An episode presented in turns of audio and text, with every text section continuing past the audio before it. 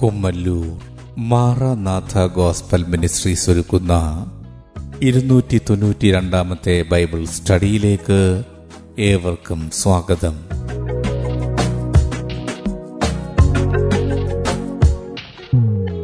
ശിഷ്യത്വം എന്ന വിഷയത്തിന്റെ ഇരുന്നൂറ്റി രണ്ടാം ഭാഗത്തെ ആസ്പദമാക്കി ശിഷ്യത്വത്തിന്റെ അടിസ്ഥാനം എന്ന വിഷയത്തിന്റെ മുപ്പത്തിയഞ്ചാം ഭാഗമാണ് നിങ്ങൾ കേൾക്കുവാൻ പോകുന്നത്.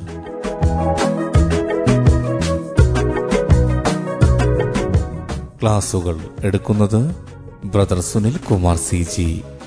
അന്വേഷണങ്ങൾക്ക് nine double four seven two zero double six eight zero.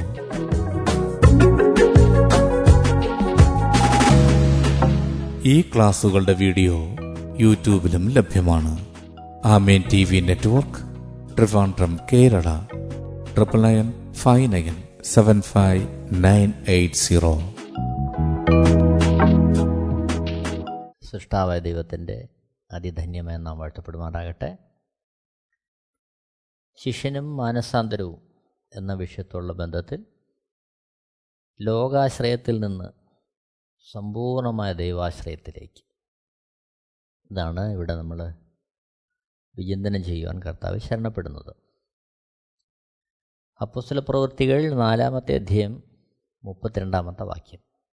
അപ്പുസ്തല പ്രവൃത്തികൾ നാലാമത്തെ അധ്യയം മുപ്പത്തിരണ്ടാമത്തെ വാക്യം. വിശ്വസിച്ചവരുടെ കൂട്ടം ഏകഹൃദയവും ഏക മനസ്സും ഉള്ളവരായിരുന്നു. തനിക്കുള്ളത് ഒന്നും സ്വന്തമെന്നാരും പറഞ്ഞില്ല. സകലവും അവർക്ക് പൊതുവായിരുന്നു. കർത്താവിനെ അനുഗമിച്ച ശിഷ്യന്മാരുടെ മാനസികാവസ്ഥ അവരുടെ ജീവിതത്തിന്റെ നിലവാരം എങ്ങനെയായിരുന്നു നമ്മളിവിടെ കാണുകയാണ്. അവർ ഏക മനസ്സുള്ളവരായിരുന്നു ഏക ഹൃദയമുള്ളവരായിരുന്നു അങ്ങനെ അവർ ആയിരുന്നു എന്നുള്ളതിന്റെ വെളിപ്പെടുത്തലാണ് പ്രായോഗിക ജീവിതത്തിൽ പ്രത്യക്ഷമായി വന്നത്. അതെന്താണ്? തനിക്കുള്ളത് ഒന്നും സ്വന്തമെന്നാരും പറഞ്ഞില്ല. സകലവും അവർക്ക് പൊതുവായിരുന്നു.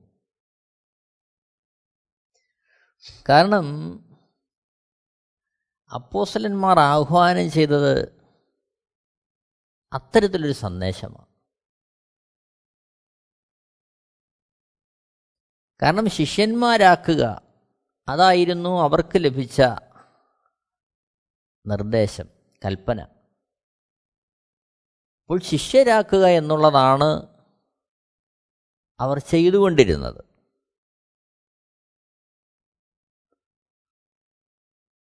അപ്പോൾ വിശ്വാസത്തിലേക്ക് വരുന്നവരുടെ ദൗത്യവും മറ്റുള്ളവരെ ശിഷ്യരാക്കുക.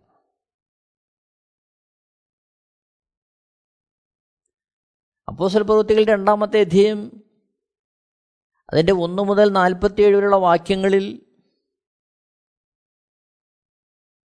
പരിശുദ്ധാത്മാവിനെ പ്രാപിച്ച ശേഷം പത്രോസരും കൂട്ടരും സുവിശേഷഘോഷണം നടത്തുമ്പോൾ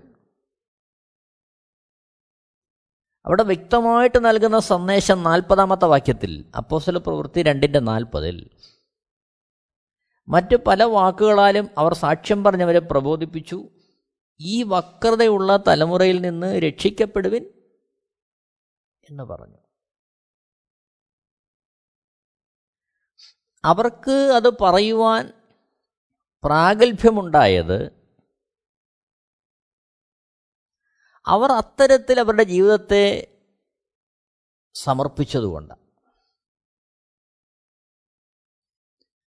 കാരണം ഈ ലോകമല്ല. വരുവാനുള്ള നിത്യതയാണ് പ്രാധാന്യമെന്നുള്ള വെളിപ്പാട് അവർ പ്രാപിച്ചു. ദൈവത്തോടൊപ്പമുള്ള സ്ഥിരമായ വാസമാണ് അവരുടെ പരമപ്രധാനമായ ഉദ്ദേശമെന്ന് അവർ അവരുടെ ജീവിതം കൊണ്ട് വെളിപ്പെടുത്തുകയാണ്.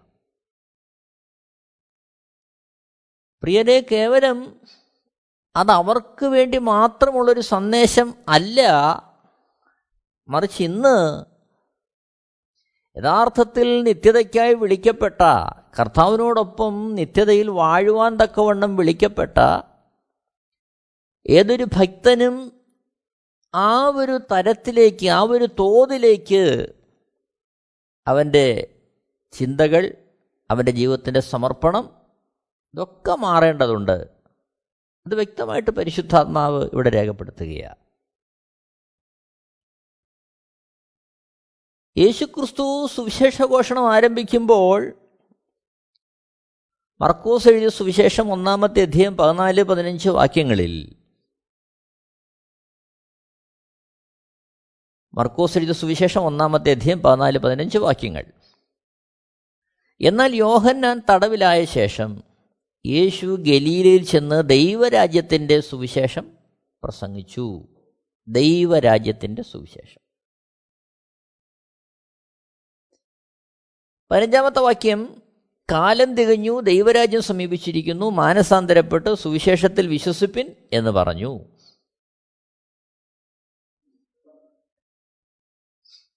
അതിന്റെ മുന്നോട്ടുള്ള ഗതിയിൽ നമ്മൾ കാണുന്നു. മാനസാന്തരപ്പെട്ട് സുവിശേഷത്തിൽ വിശ്വസിക്കുന്ന ഒരുവന്റെ സമർപ്പണത്തെക്കുറിച്ച് കാണുന്നു. ദൈവരാജ്യത്തിലേക്ക് പ്രവേശിക്കുവാനുള്ള ഒരുവന്റെ അവസ്ഥയെ യേശുക്രിസ്തു വരച്ചു കാട്ടുന്നു. ലൂക്കോസ് എഴുതിയ സുവിശേഷം. പതിനാലാമത്തെ അധ്യയം ഇരുപത്തിയഞ്ച് മുതൽ മുപ്പത്തി മുതലുള്ള വാക്യങ്ങളിൽ. ഇവിടെ മുപ്പത്തി മൂന്നാമത്തെ വാക്യത്തിൽ നമ്മൾ കാണുന്നു ലൂക്കോസ് എഴുതിയ സുവിശേഷം പതിനാലാമത്തെ അധ്യയം മുപ്പത്തി മൂന്നാമത്തെ വാക്യം. അങ്ങനെ നിങ്ങളിൽ ആരെങ്കിലും തനിക്കുള്ളതൊക്കെയും വിട്ടുപിരിയുന്നില്ല എങ്കിൽ അവന് എന്റെ ശിഷ്യനായിരിക്കാൻ കഴിയുകയില്ല. അവിടെ ശിഷ്യത്വത്തിന്റെ മാർഗത്തെ ഒരു പോരാട്ടമായും യുദ്ധമായും ഒരു ഗോപുരം പണിയോടും ഒക്കെ ഉപമിച്ചതിന് ശേഷമാണ് കർത്താവ് പറയുന്നത്. തനിക്കുള്ളതൊക്കെ വിട്ടുപിരിയണം. യഥാർത്ഥത്തിൽ ശിഷ്യന്മാർ അവർക്കുള്ളതെല്ലാം വിട്ടുപിരിഞ്ഞു. ആ ഒരർത്ഥത്തിൽ അവർ മാനസാന്തരപ്പെട്ട് ദൈവരാജ്യത്തിലേക്ക് ദൈവത്തിന്റെ സമ്പൂർണ കരുതലിലേക്ക് അവർ പ്രവേശിച്ചു. അതുകൊണ്ടാണ് അപ്പോസലന്മാർക്ക് വളരെ ധൈര്യത്തോടെ പ്രാഗൽഭ്യത്തോടെ ആ സന്ദേശം പറയാൻ കഴിഞ്ഞത്. എന്നെ കേൾക്കുന്ന പ്രിയരെ കേവലം വാക്കുകൾക്കപ്പുറമായി ഹൃദയത്തിന്റെ ഉള്ളിൽ നിന്ന് പരിശുദ്ധാത്മാവിന്റെ ശക്തിയിൽ അപ്പോസലന്മാർക്ക് ആ സന്ദേശം വിളിച്ചു പറയാൻ കഴിഞ്ഞത് അവർ അത്തരത്തിൽ അവരുടെ ജീവിതത്തെ കർത്താവിന് വേണ്ടി സമർപ്പിച്ചു. അതുകൊണ്ടായിരുന്നു. ഇവിടെയും ഓർക്കുക മറ്റുള്ളവരെ ആരെയും വിധിക്കുവാൻ ദൈവം നമ്മളെ ഭരമേൽപ്പിച്ചിട്ടില്ല. എന്നാൽ അതേസമയം നാം ഏത് ആത്മാവിനെയും വിവേചിക്കുവാൻ നമുക്ക് ബാധ്യതയുണ്ട്. അതേസമയം നാം പരിശോധിക്കേണ്ടത് നമ്മെ തന്നെയാണ്. അപ്പോൾ നമ്മെ നാം തന്നെ പരിശോധിച്ച് തിരുവഴുത്തിന്റെ വെളിച്ചത്തിൽ ശോധന ചെയ്ത് വേണം നാം മുമ്പോട്ട് പോകേണ്ടത്. അതാണ് നമുക്ക് ചെയ്യാൻ കഴിയുന്ന കാര്യം. നോക്കണം ശിഷ്യന്മാർ അവർക്കുള്ളതെല്ലാം വിട്ടുപിരിഞ്ഞ് കർത്താവിനെ അനുഗമിച്ചവരാണ്. പ്രിയരെ ആ ഒരു ലക്ഷ്യമാണ് നമ്മുടെ മുമ്പിലുള്ളതെന്ന് നമ്മൾ മറന്നു പോകരുത് ഇത് ഹൃദയത്തിൽ ഉൾക്കൊണ്ട് വേണം കരുതി വേണം നാം നമ്മുടെ ക്രിസ്ത്യജീവിതം നയിക്കേണ്ടത്. നോക്കണം പത്രോസിന്റെ ജീവിതത്തിലുണ്ടായ അനുഭവം. ലൂക്കോസ് എഴുതിയ സുവിശേഷം അഞ്ചാമത്തെ അധ്യയം ഒന്ന് മുതൽ പതിനൊന്ന് വരെയുള്ള വാക്യങ്ങളിൽ പത്രോസിന്റെ ജീവിതത്തോട് കർത്താവ് ഇടപെടുന്ന കാര്യം നമ്മൾ കാണുകയാണ്.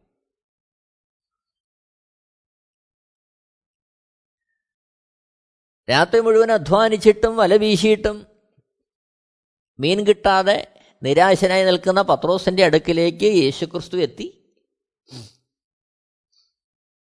പത്രോസിന്റെ ആ പടക് അല്പസമയം ചോദിച്ചു അതിൽ കയറി നിന്ന് പുരുഷാരത്തോട് സന്ദേശം അറിയിക്കുന്ന യേശുക്രിസ്തുവിനെ നമ്മളവിടെ കാണുകയാണ്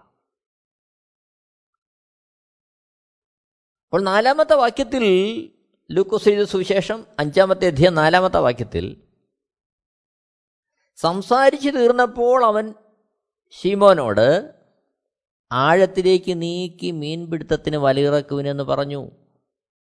അവിടെ നമ്മൾ എന്താ കാണുന്നത്? പത്രോസിന്റെ പ്രശ്നത്തിലേക്ക് യേശുക്രിസ്തു കടക്കുകയാണ്. പത്രോസ് നേരിടുന്ന ആ വിഷയത്തിൽ അവൻ നിരാശയോടെ നിൽക്കുന്ന ആ വേളയിൽ അവന്റെ ആ പ്രശ്നത്തിലേക്ക് യേശുക്രിസ്തു ഇടപെടുന്നു. അഞ്ചാമത്തെ വാക്യത്തിൽ അതിന് ഷീമോൻ നാഥ ഞങ്ങൾ രാത്രി മുഴുവനും അധ്വാനിച്ചിട്ട് ഒന്നും കിട്ടിയില്ല. ഇവിടെ എന്താണ് കാണുന്നത്? തന്റെ പ്രശ്നവും നിസ്സഹായതയും സമ്മതിക്കുന്നു അത് യേശുവിനോട് അറിയിക്കുന്നു.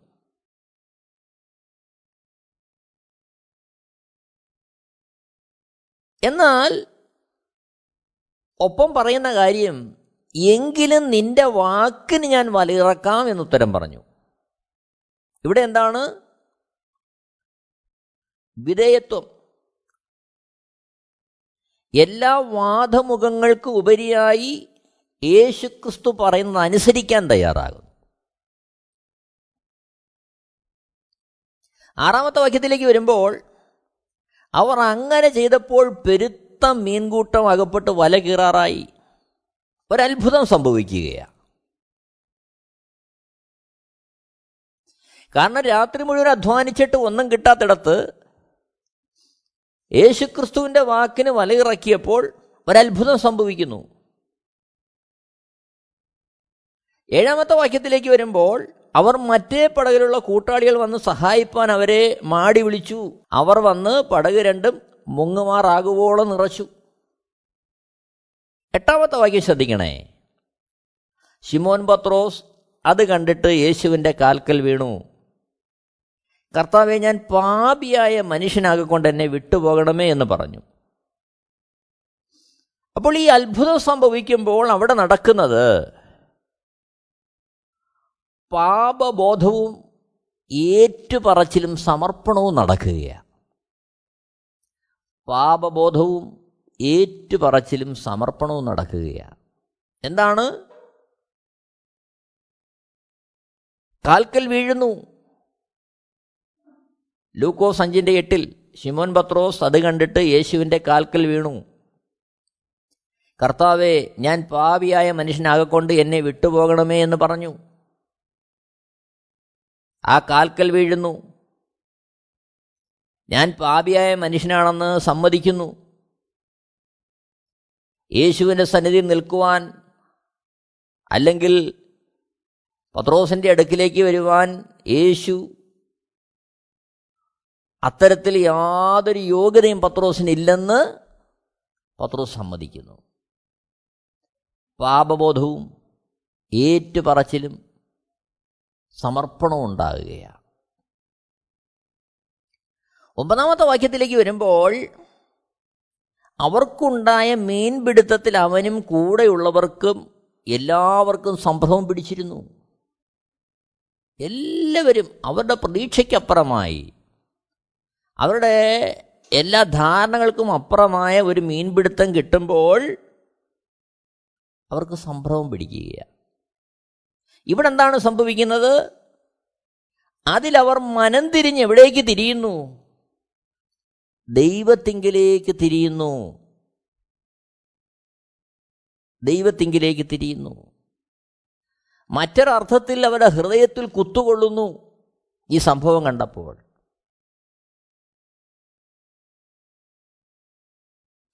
അതിന്റെ വെളിച്ചത്തിലാണ് ദൗത്യമേൽപ്പിക്കുന്നത്. ലൂക്കോസ് അഞ്ചിന്റെ പത്തിൽ. ഷിമോന്റെ കൂട്ടാളികളായ യാക്കോബ് യോഹന്നാൻ എന്ന സബരി മക്കൾക്കും അവണ്ണം തന്നെ. യേശു ഷിമോനോട് ഭയപ്പെടേണ്ട ഇന്നു മുതൽ നീ മനുഷ്യരെ പിടിക്കുന്നവനാകും എന്ന് പറഞ്ഞു. അതായത് ദൗത്യം ഏൽപ്പിക്കപ്പെടുകയാണ്. പതിനൊന്നാമത്തെ വാക്യം നോക്കിയേ പിന്നെ അവർ പടകുകളെ കരയ്ക്കടുപ്പിച്ചിട്ട് സകലവും വിട്ട് അവനെ അനുഗമിച്ചു. നോക്കണം. അവർക്ക് ലഭിച്ച മീനും അതിനുവേണ്ടി ഉപയോഗിച്ച ആ വള്ളവും വലയും ഒക്കെ ഉപേക്ഷിച്ച്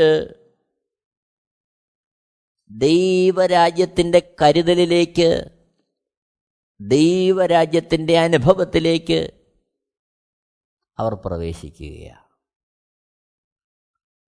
അപ്പോൾ പ്രിയരെ ഇതാണ് യേശുക്രിസ്തുവിന്റെ വ്യക്തമായ ഇടപെടൽ ഒരുവന്റെ ജീവിതത്തിൽ ഉണ്ടാകുമ്പോൾ നടക്കേണ്ടത്.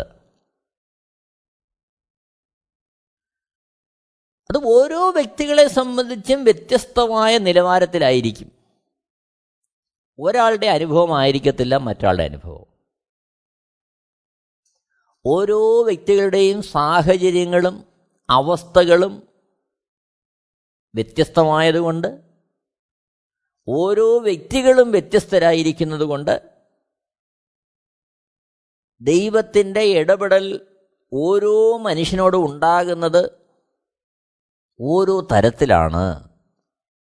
എന്നാൽ അത്തരത്തിലുള്ള ഇടപെടലുകൾ ദൈവഭാഗത്തു നിന്നുണ്ടാകുമ്പോൾ അത് അവരുടെ ഹൃദയത്തിൽ ഒരു പരിവർത്തനം വരുത്തി അവർ ദൈവത്തിങ്കിലേക്ക് തിരിയണമെന്ന് ദൈവം ആഗ്രഹിക്കുന്നു. ദൈവരാജ്യത്തിലേക്ക് ഒരുവൻ പ്രവേശിക്കണമെന്ന് ദൈവം ആഗ്രഹിക്കുന്നു. അതാണ് അവിടെ നടക്കേണ്ടത്. അവിടെ നടക്കാവുന്ന മറ്റൊരു സാധ്യതയുണ്ട്. മീൻപിടുത്തമുണ്ടാകുമ്പോൾ അത്ഭുതം കൂറുന്നു. അത് ലോകരാജ്യത്തിൽ വീണ്ടും തുടരാനുള്ളൊരു വഴിയാക്കി മാറ്റാം. കാരണം ഈ അത്ഭുതത്തിലൂടെ അവൻ തിരിച്ചറിയുകയാണ് ഈ ലോകത്തിൽ ഇനി സമ്പന്നനായി ജീവിക്കുവാൻ ഒത്തിരി നേട്ടങ്ങൾ ഉണ്ടാക്കുവാൻ യേശുവിന്റെ സാന്നിധ്യം ഉപയോഗിക്കാമല്ലോ. അങ്ങനൊരു സാധ്യതയുണ്ട്. എന്നെ കേൾക്കുന്ന പ്രിയരെ അതും വിശ്വാസത്താൽ തന്നെ നടക്കുന്ന ഒരു കാര്യമാണ് പക്ഷെ ഓർക്കുക യേശുക്രിസ്തു ഇവിടെ ആഗ്രഹിക്കുന്ന കാര്യം ദൈവികമായ ഒരു ഇടപെടൽ ഇത്തരത്തിൽ ഒരുവന്റെ ജീവിതത്തിൽ ഉണ്ടാകുമ്പോൾ അവൻ മനം തിരിഞ്ഞ്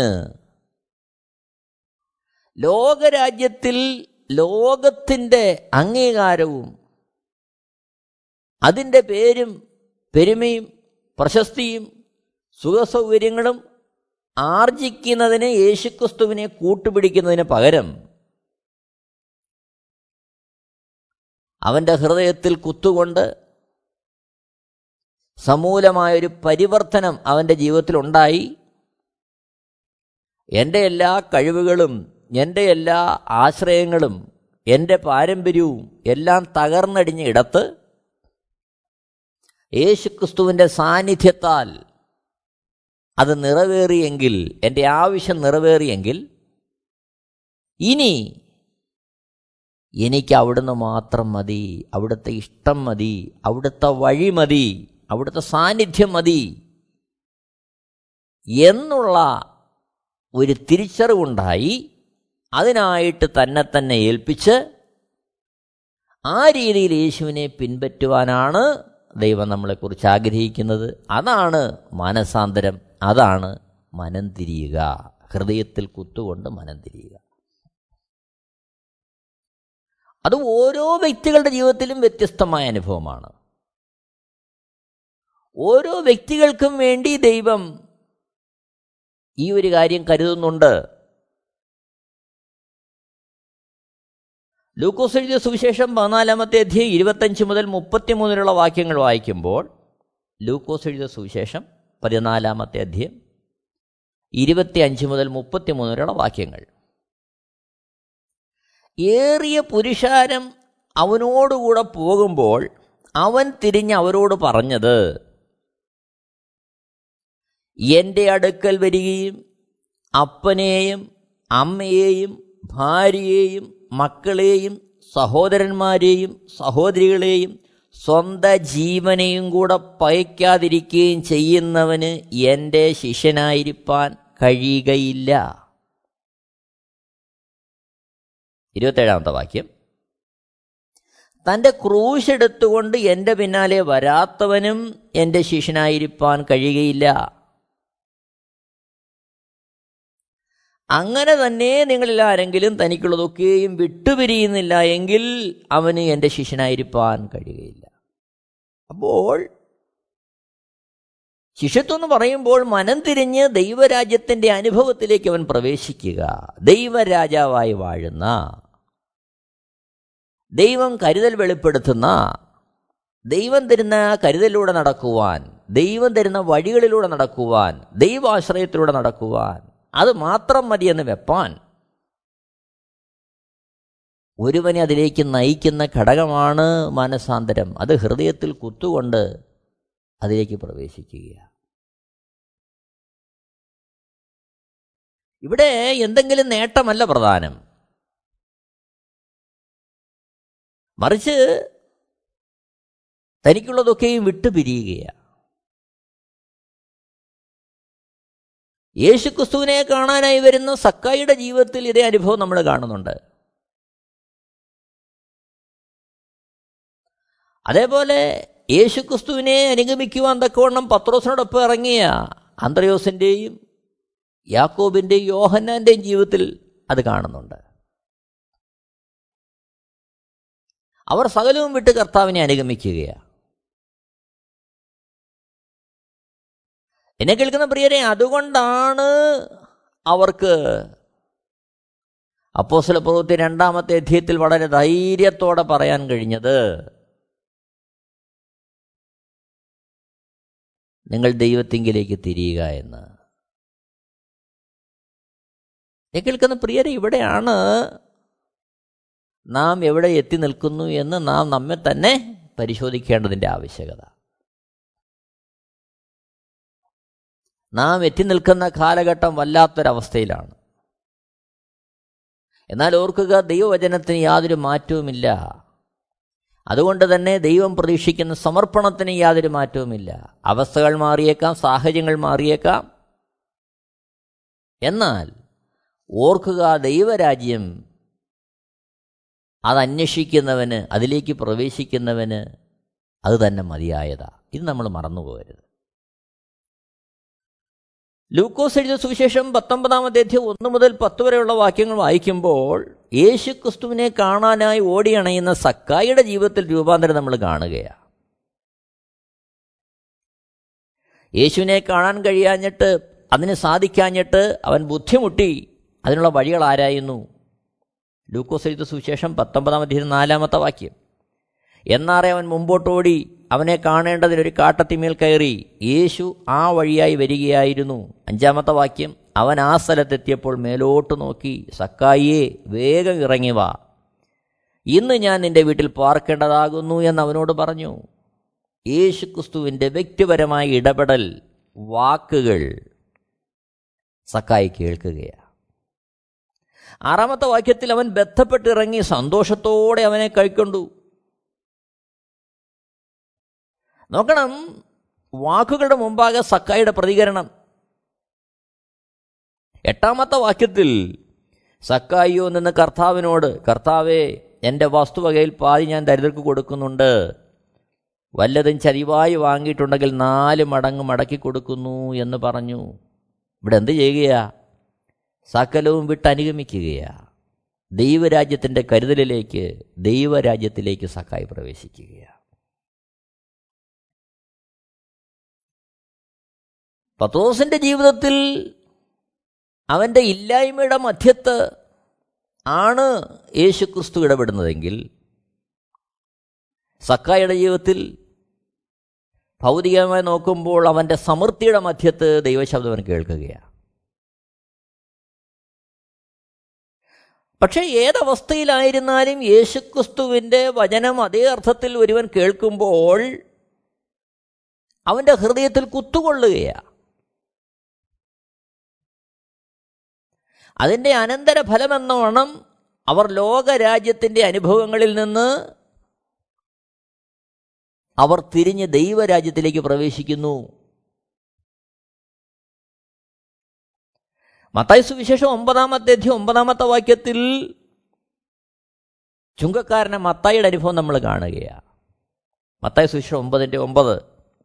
യേശു അവിടെ നിന്ന് പോകുമ്പോൾ മത്തായി എന്നു പേരുള്ള ഒരു മനുഷ്യൻ ചുങ്കസ്ഥലത്തിരിക്കുന്നത് കണ്ടു. എന്നെ അനുഗമിക്ക എന്ന് അവനോട് പറഞ്ഞു. അവൻ എഴുന്നേറ്റ് അവനെ അനുഗമിച്ചു.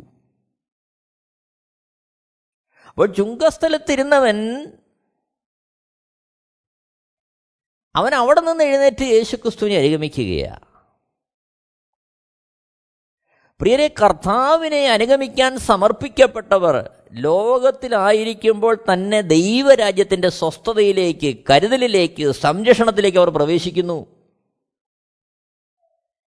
അപ്പോൾ മാനസാന്തരത്തിലൂടെ ഒരു ശിഷ്യൻ പ്രവേശിക്കേണ്ടത് അതിലേക്കാണ് ഞാനും നിങ്ങളും ആ സ്വസ്ഥതയിലേക്കാണ് പ്രവേശിക്കേണ്ടത്. ഞാനും നിങ്ങളും ആ ഒരു കരുതലിലേക്കാണ് പ്രവേശിക്കേണ്ടത്. ഞാനും നിങ്ങളും ആ ഒരു സംരക്ഷണത്തിലേക്കാണ് പ്രവേശിക്കേണ്ടത്. അവിടെയാണ് മറ്റൊരുവനെ ശിഷ്യനാക്കുവാൻ തക്കവണ്ണം നമ്മുടെ ജീവിതത്തിൽ രൂപാന്തരം ഉണ്ടാകുന്നത്. എന്നെ കേൾക്കുന്ന പ്രിയരെ വളരെ ആഴമായി നാം നമ്മുടെ ഹൃദയത്തെ ശോധന ചെയ്യേണ്ടതാണ്. നാം എവിടെ എത്തി നിൽക്കുന്നു? നമ്മുടെ യാത്ര എങ്ങനെയാണ്?